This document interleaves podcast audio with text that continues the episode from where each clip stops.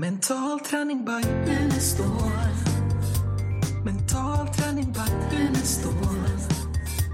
Mental träning by Eh, Hej och välkommen till podden Mental träning by Unestål. Idag sitter jag och Lars-Erik själva. Lite högtidsstund för mig för den frågan vi ska prata om är ju lite av den, jag har ju känt dig länge och det är en fråga som har följt dig under många år. Är det en fråga som har skickats in? Det är en fråga som har skickats in. Kan Ja. du gissa vad den ska handla om? Mår du bra? Ja, det är Ja. fint. Mm. Är du nyfiken? Du också. Ja, Ja, du har cyklat hit så du är jag full av energi. Ja, eller hur? Och du Mm. har vaknat och ätit frukost. Nej, frukost gör jag inte. Ingen jag frukost? har inte ätit frukost flera år. Nähä. Berätta. Ja, jag kör med den här um, 18-6, eh, eller 16-8 metoden fast jag har gått över till, eftersom jag jobbar med sjutalet, Mm. 17-7. Såklart. Det vill säga fasta 17 timmar per dygn och äta 7 timmar. Då börjar jag klockan ett och sen äter jag sista gången klockan åtta på kvällen. Okej. Ja, det Hur upplever du det? fungerar jättebra. Det Ja, fungerar bra. jag är aldrig hungrig.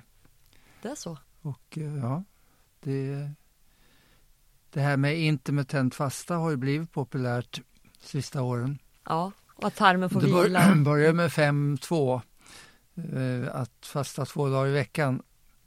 Men det är nog mer jobbigt för att då är kroppen svårt att ställa om. Det blir orytmiskt, tänker Ja, ja. Så att det är nog bättre att göra det varje dag på det här sättet. du. Hur länge har du hållit på med det? Ja, ett år ungefär. Ett år? Ja, men Mm. då finns det ju tid att känna Ja. hur det är på.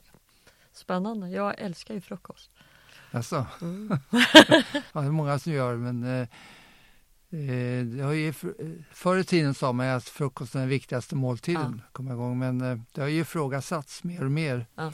Och dessutom är det många som eh, säger nu att det, den frukost som många äter är olämplig. Alltså den är för mycket socker i och, Mm. och inte bra upplagd heller. Nej.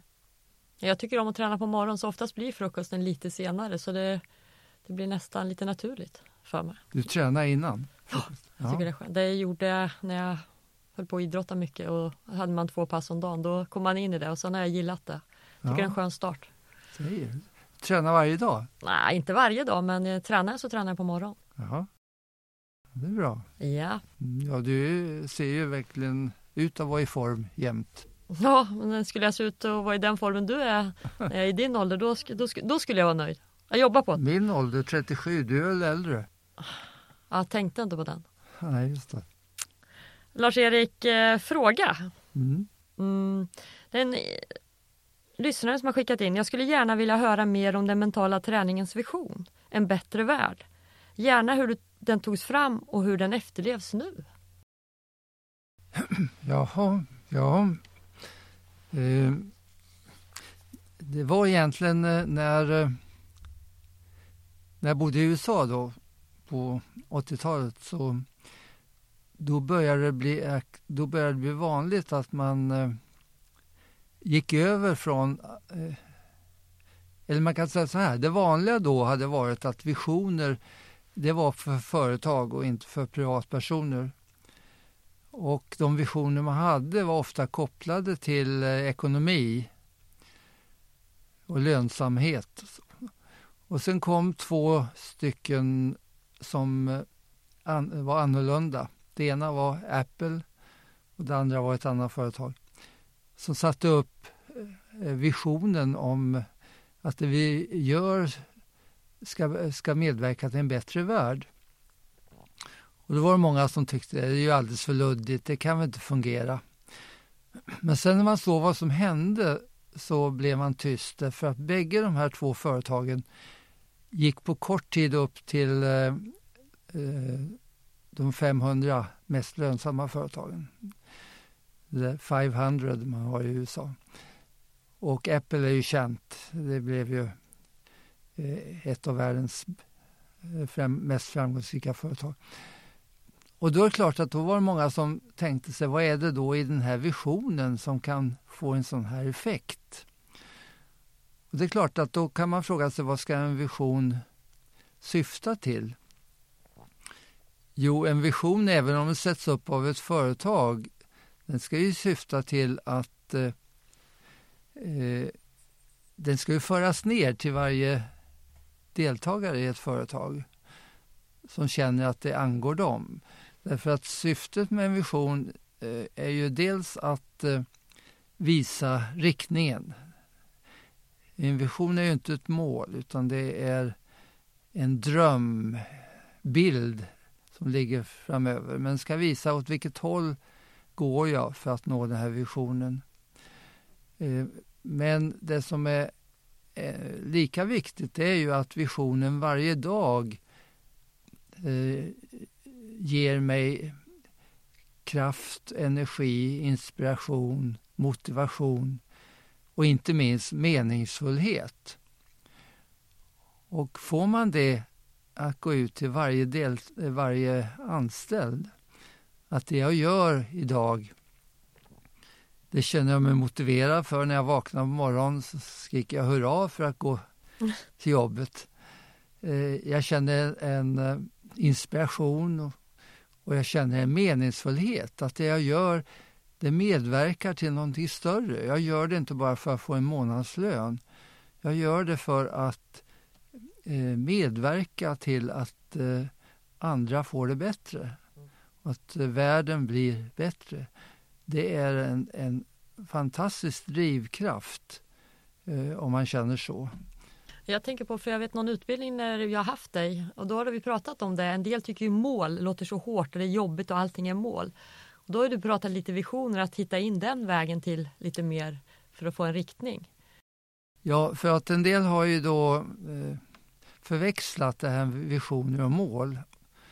Eh, jag jobbade med ett stort eh, IT-företag i slutet av 90-talet och första gången jag kom dit och jobbade ett år eh, så frågade jag vad har ni för vision? Då sa de ja vår vision det är att vara marknadsledande år 2003. Och då sa jag ja men det är ju ingen vision, det är ett mål. Så en del hade ju då förväxlat det här med visioner och mål. Eh, mål är ju mer tydliga och konkreta och, och är steg på vägen till visionen. Och eh, där är det också viktigt att eh, man har en vision som ligger bakom målen.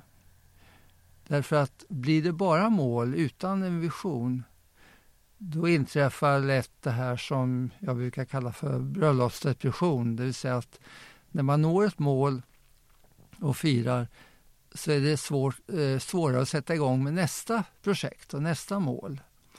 Eh, det blir en eh, eh, luften går ur på något sätt när man når ett mål. Nästa mål är skilsmässa då eller?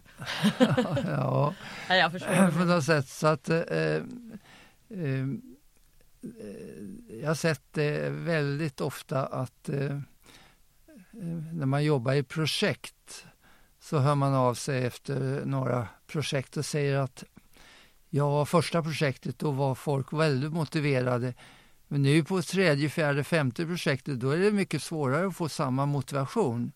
För för varje projekt så sjunker motivationen.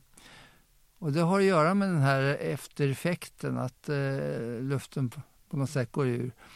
Eh, och den här ser man i, även i, di, ditt område, mm. idrotten då, att eh, man lyckas bra så är det svårt att upprepa det, det och efter. gå vidare. Ja. Jag tror jag nämnt eh, tidigare då att eh, fem lag i fotbollen som har vunnit allsvenskan eh, åkte ur allsvenskan året efter. Och det var där jag tror jag nämnde då att jag brukar ha krismöten när det går väldigt bra. Ja, precis, det är dags. Och, och säga att nu måste man, man starta om och eh, inte försöka upprepa det man gjort utan man går vidare mot visionen med nästa steg. Och då kommer visionen att binda ihop målen som en eh, pärlhalsband. Mm. Eh, där det är naturligt att eh, man når ett eh, mål på vägen och firar och sen går man vidare till nästa mål på vägen mot visionen. Den binder samman de här målen på ett väldigt bra sätt. Man har ett varför i det hela. Ja. Men Lars-Erik, det sitter säkert folk där ute som inte vet vad visionen är. Ska du sätta ord på den så Ja, ja um, en vision är ju en eh, ska ju vara lite diffus eh, som en dröm eftersom det inte är ett mål. En mål är tydligt och konkret. Men en vision kan vara eh, lite luddig därför att den ska ge den här känslan eh, och visa riktningen som jag sa. Eh, sen eh, i början då när jag tog fasta på de här två företagen och sa att när jag startade ledarskolan då 1990 att nu ska vi göra samma sak. Nu ska vi ha visionen om en bättre värld för ledarskolan. Och eh, i det sammanhanget så hade vi då en, eh, Eh, ett tv-program eh, där vi bland annat diskuterade mål och visioner. Och eh, då, då nämnde jag den här visionen som vi hade då. Och då, sa, då fick jag en reaktion och det var att ja men det här är ju någonting som alla håller med om. Det är ju inget unikt. Alla vill väl vara med och skapa en bättre värld. Så eh, vad är det som är eh, unikt i det eller som är viktigt i det? Och då sa jag, jo visst, alla kan nog hålla med om det. Men det viktiga med en vision det är ju att man bryter ner den och eh, eh, tittar på vad innebär det här för varje dag. Och eh, då eh, är det inte säkert att alla håller med om det. Jo, men vad, eh, vad då sa man? Det är klart att man håller med om det också. Ja, så jag, då ska vi ta ett exempel. Om vi bryter ner den här visionen om en bättre värld till eh, att alla människor ska få ett bättre liv. Ja, visst, men det är väl ingen som har någonting emot det, sa man. Nej, sa jag, men eh, så vände jag mig till en mycket känd eh, författarinna som var med i det här programmet. Och sa jag till henne, förstår du vad det här betyder? Ja, vad då? Ja, det betyder att allt det man gör ska ställas in i den här visionen. Ja, visst, sa hon, men det har jag väl inget emot. Nej, det innebär ju att om du skriver en bok så kan inte den bedömas utifrån skönlitterära synpunkter. Därför det enda kriteriet på en bra bok det är att de som läser den får ett bättre liv genom att de läser den. Då är det en bra bok. Då stämmer det med den här visionen. Ja, men det håller jag inte med om, säger hon. Därför det skulle ju förändra hela synen på skönlitteratur och, och eh, radio och tv och så vidare. Ett bra program skulle alltså vara ett program som får människor att få ett bättre liv. Och eh, det skulle förändra allting. Så att eh, man kan hålla med om visionen men man är eh, inte alltid beredd att ta konsekvenserna av en vision. Och, och, det är väl där som har brustit så mycket inom företagen också, att man har, man har gjort visioner därför att det, det hör till, det är inne att man ska ha en vision. Eh, sen så eh, är det ju många i företagen kanske inte ens vet om vad företaget har för vision. Och då har man ju mist den delen också, att man inte ens vet det. Men det som man brister väldigt mycket det är att man inte har eh, låtit den genomsyra allt det man gör. Eh, jag hade ett, eh, ett visionsarbete med tio danska företag för många år sedan. Och de hade eh, frågat om jag kunde hålla ett tre dagar seminarium kring visioner med tio danska företag på deras kursgård Eh, Arbetsgivareföreningens arbetsgivarföreningens kursgård i Danmark. Och då sa jag, ja men jag skulle gärna vilja uttrycka visionen på ett lite annat sätt också, eh, konstnärligt. Så kan ni skaffa fram tio konstnärer? Så en konstnär får sitta med i varje företagsgrupp. Eh, ja, det tyckte de var en bra idé, så det gjorde de då. Så att, eh, när vi jobbade då så jobbade också de här konstnärerna med att göra en tavla som föreställde den vision man kom fram till.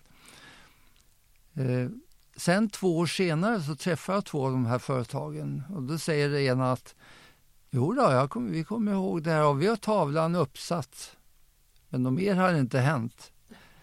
Det andra företaget sa jo, vi har tavlan uppsatt och varje dag när vi ska fatta en, ett beslut så tittar vi på vad säger visionen och hur stämmer det här beslutet med den visionen som vi har tagit.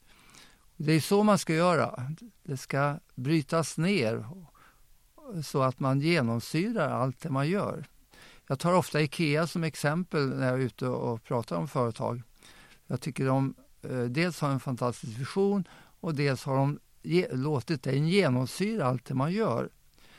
Och det gör ju att det blir ett fantastiskt engagemang i, i, i Ikea. Eh, jag, eh, första gången jag kom till Ikea så berättade jag att jag hade fått, för flera år tidigare hade jag fått eh, en fråga om eh, vad det är som kan få en stockholmare som trivs bra i Stockholm ha ett bra jobb och väl betalt, att flytta ner till mörkaste Småland och ta ett jobb som är mindre väl betalt och till och med en lägre position. Och jag trodde det hade att göra med att han hade blivit eh, eh förälskad eller att det eh, var miljön. Nej, men det rätta svaret på den det var jo, det är den tändande visionen hos Ikea. Så jag berättade det när jag kom dit första gången till Älmhult. Och då så eh, sa de, jo det stämmer bra. Vi har många här som skulle kunna få ett bättre betalt och högre lön på annat håll. Men de stannar ändå hos Ikea. Därför att man har en vision där man känner att man gör världen bättre genom det man gör. Så att det en, kan bli en väldig tändning och eh, på tal om Ikea, jag hörde från eh, Handelshögskolan att de ska göra praktik och Ikea har varit dit som alla vill göra praktik under de sista 20 åren. Så att eh, eh, det är verkligen ett bra, en bra modell och ett föredöme när det gäller just visionen.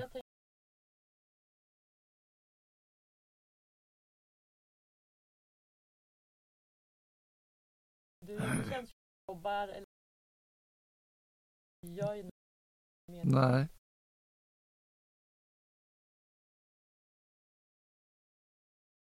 Ja, det är en, en eh, väldig kraft i det. Um, jag såg, det finns ett kinesiskt ordspråk som säger att eh,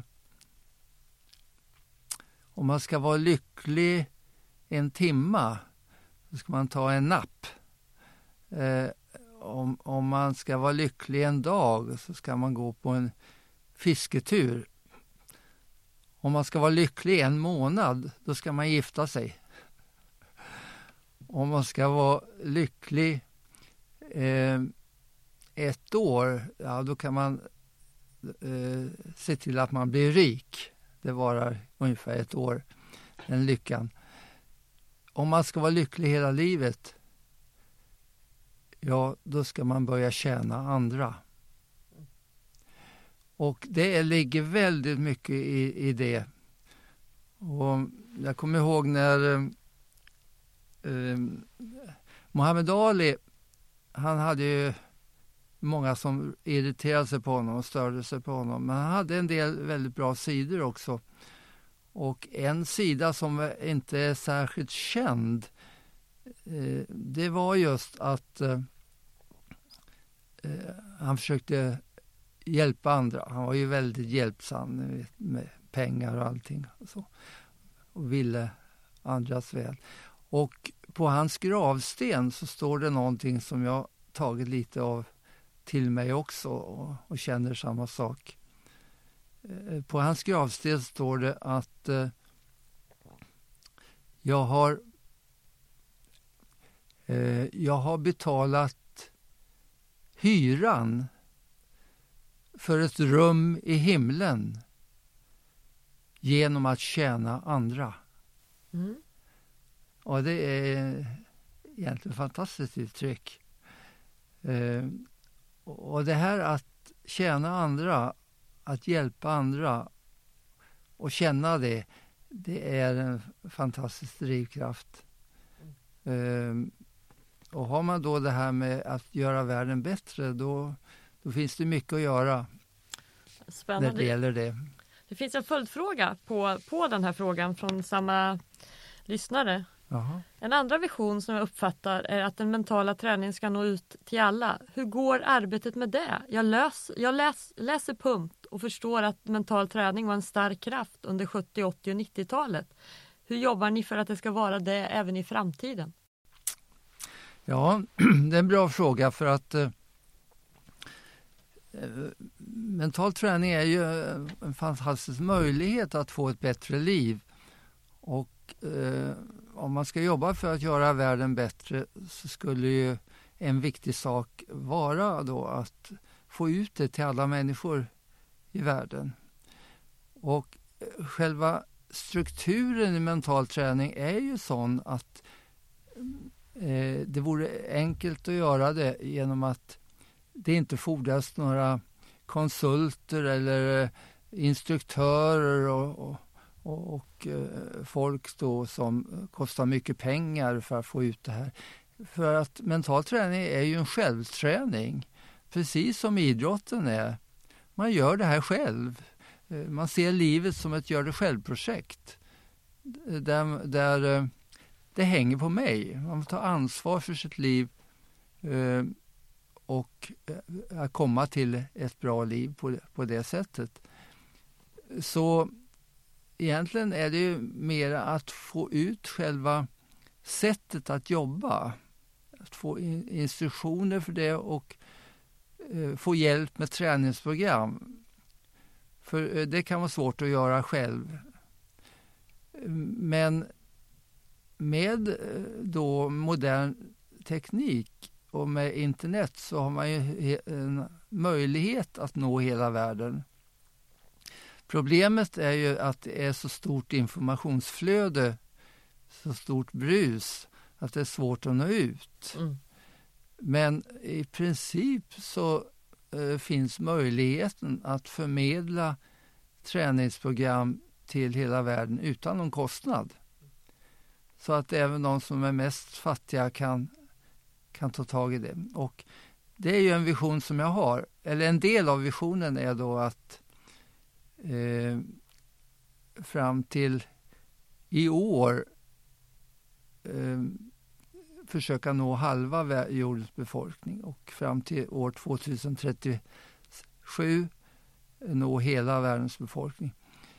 Och eh, vi har faktiskt, jag har faktiskt nått det här i år genom att jag har översatt den mentala träningens grundprogram till tio olika språk.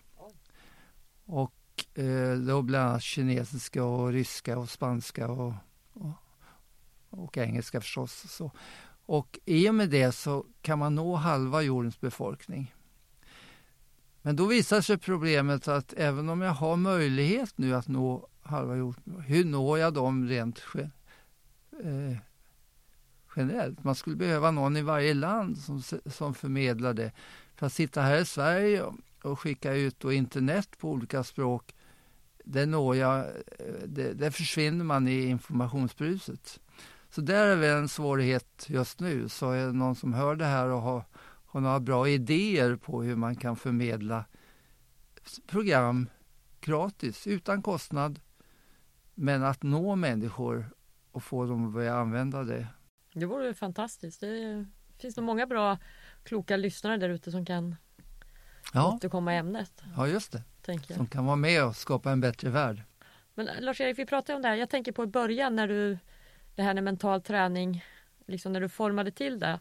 Alltså, när förstod du att eh, ja, men det här finns ju verkligen någon kraft i? Alltså, för du höll ju på att leta och undersökte material och forska och titta och så. Men när kände du liksom att ja, men det här, så här, det finns ju verkligen någonting i det här som fick Ja, ehm, det första årtiondet då var det ju mest eh, idrotten då som eh, och där, eh, där kunde man ju mäta på ett bra sätt effekten så att i den olympiaden 1980 där, eh, var det, eh, där kunde jag se att det var en direkt koppling mellan mental träning och resultat. Det var, jag tror det var 27 procent av alla som var med då, alla svenskar som hade tränat mentalt. Men det var över 50 procent av eh, finalisterna och det var två tredjedelar av, av medaljörerna.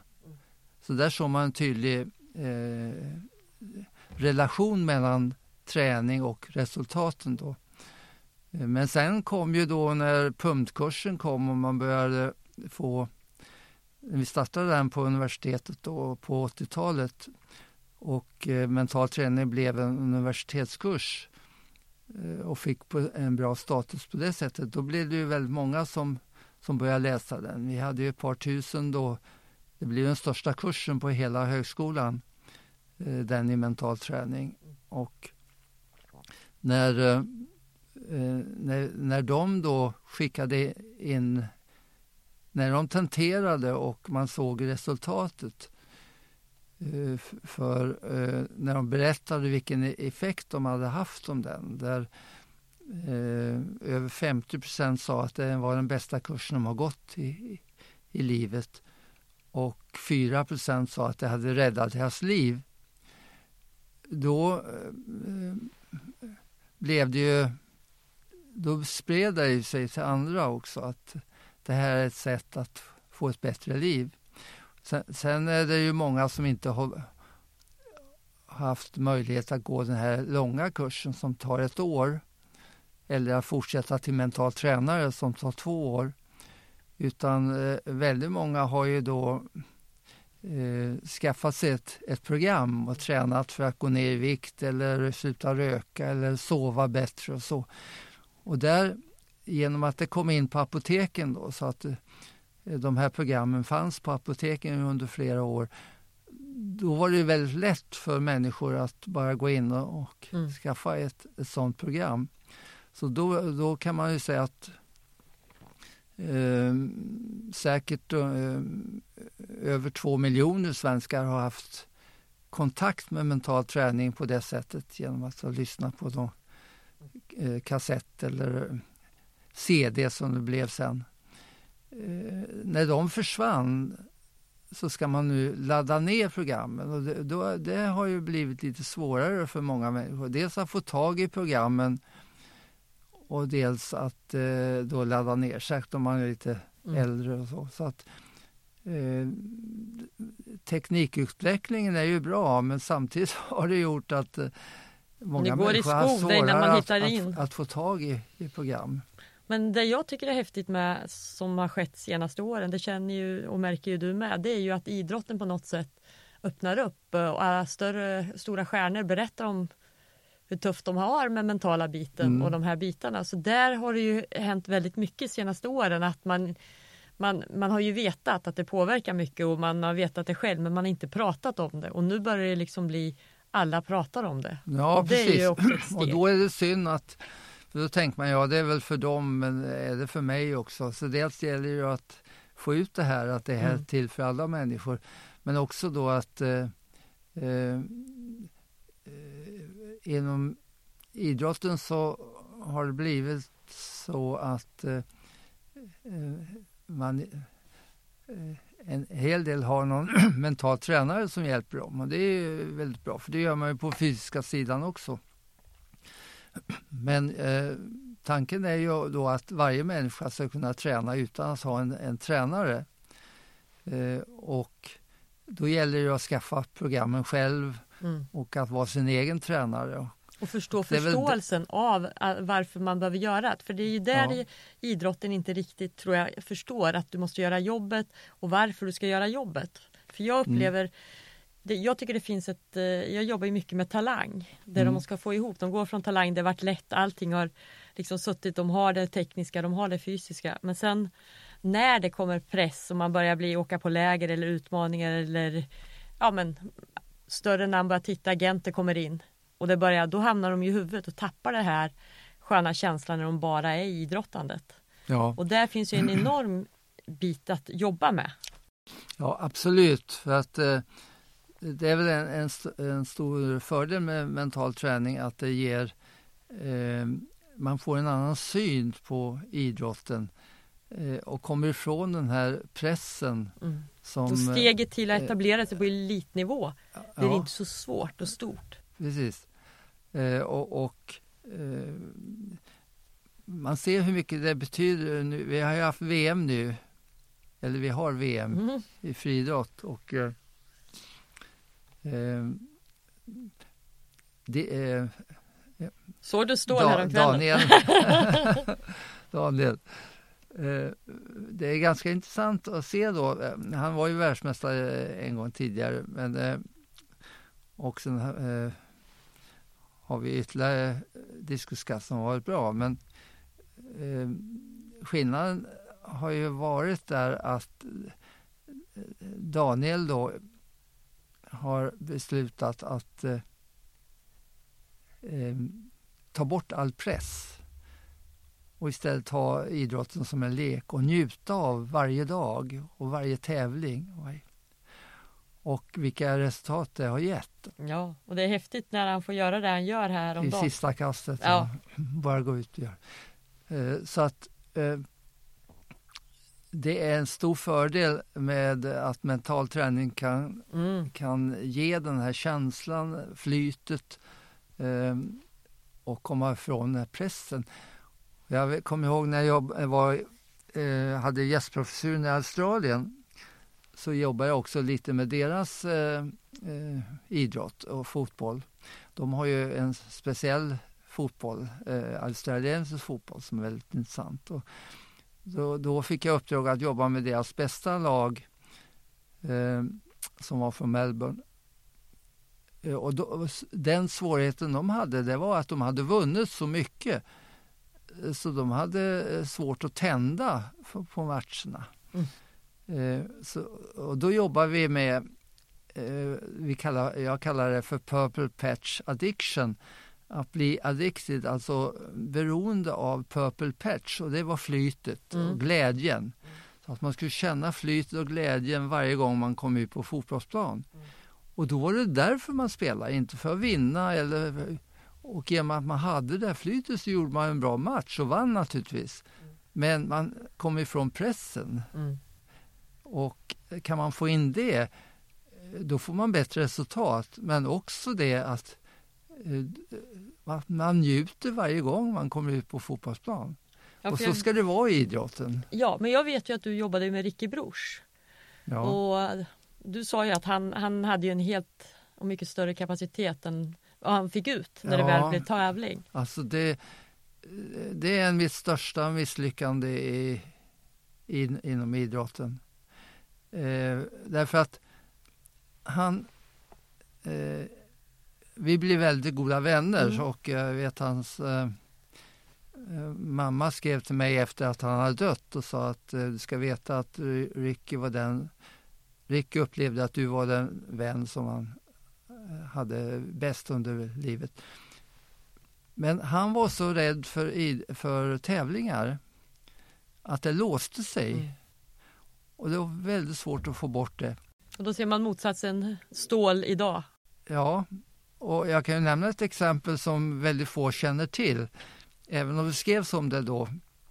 Det ringde nämligen en tidning till mig och sa att jag vet att du jag har börjat jobba lite med Ricky Bruch och, eh, och, och det var väl den tiden när man pratade om att jag använde hypnos.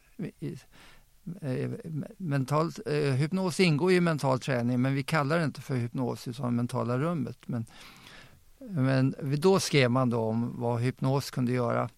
Och då var det en tidning som sa att kan vi inte åka ner till Ricky och du hypnotiserar honom och sen får vi se vad han kommer att göra under hypnos. Och det gjorde vi. Vi åkte ner till hans eh, villa i Löberöd och han hade en kastring utanför sin villa. Ehm, och jag hypnotiserade honom och sen gick han ut i hypnos och slängde eh, 72, 2,21 var det väl. Det var i alla fall en, en bra bit över världsrekordet. Det slogs upp i den här tidningen väldigt stort. Och då sa man, ja men det, det, det måste man kunna göra på tävling. Men dels så fick man inte använda hypnos på tävlingar.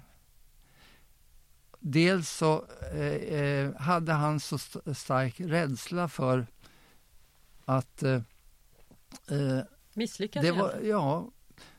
Och inför olympiaden då, 76 så sa jag, ja men jag kan, jag kan jobba med det för att få bort det här.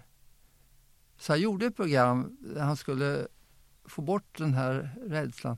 Men han ville inte använda det, för han, han, han, så fort han tänkte på tävling så kom Så han ville inte överhuvudtaget tänka på tävling. Så att när, eh, när eh, det var ett par månader kvar till, så sa han nej, jag åker inte till OS. Men sen, så han var inte med på truppen som åkte över. Men sen ångrade han sig någon vecka innan så han kom över. Men han, han var så rädd så han ville inte bo i byn utan han la sig upp i, i bergen. Mm. Och varje dag kastade han ju över 65 meter. Så kom han ner på den dagen det var kvalificering. Och nådde inte 60 meter som var kvalificering. Mm. Och låg och grät på innerplan. Tragiskt. Alltså. Men det man förstår av det här är ju ändå vilken kraft det finns i det mentala. Jo, jo. Både jo, begränsande precis. och möjligheter. Ja.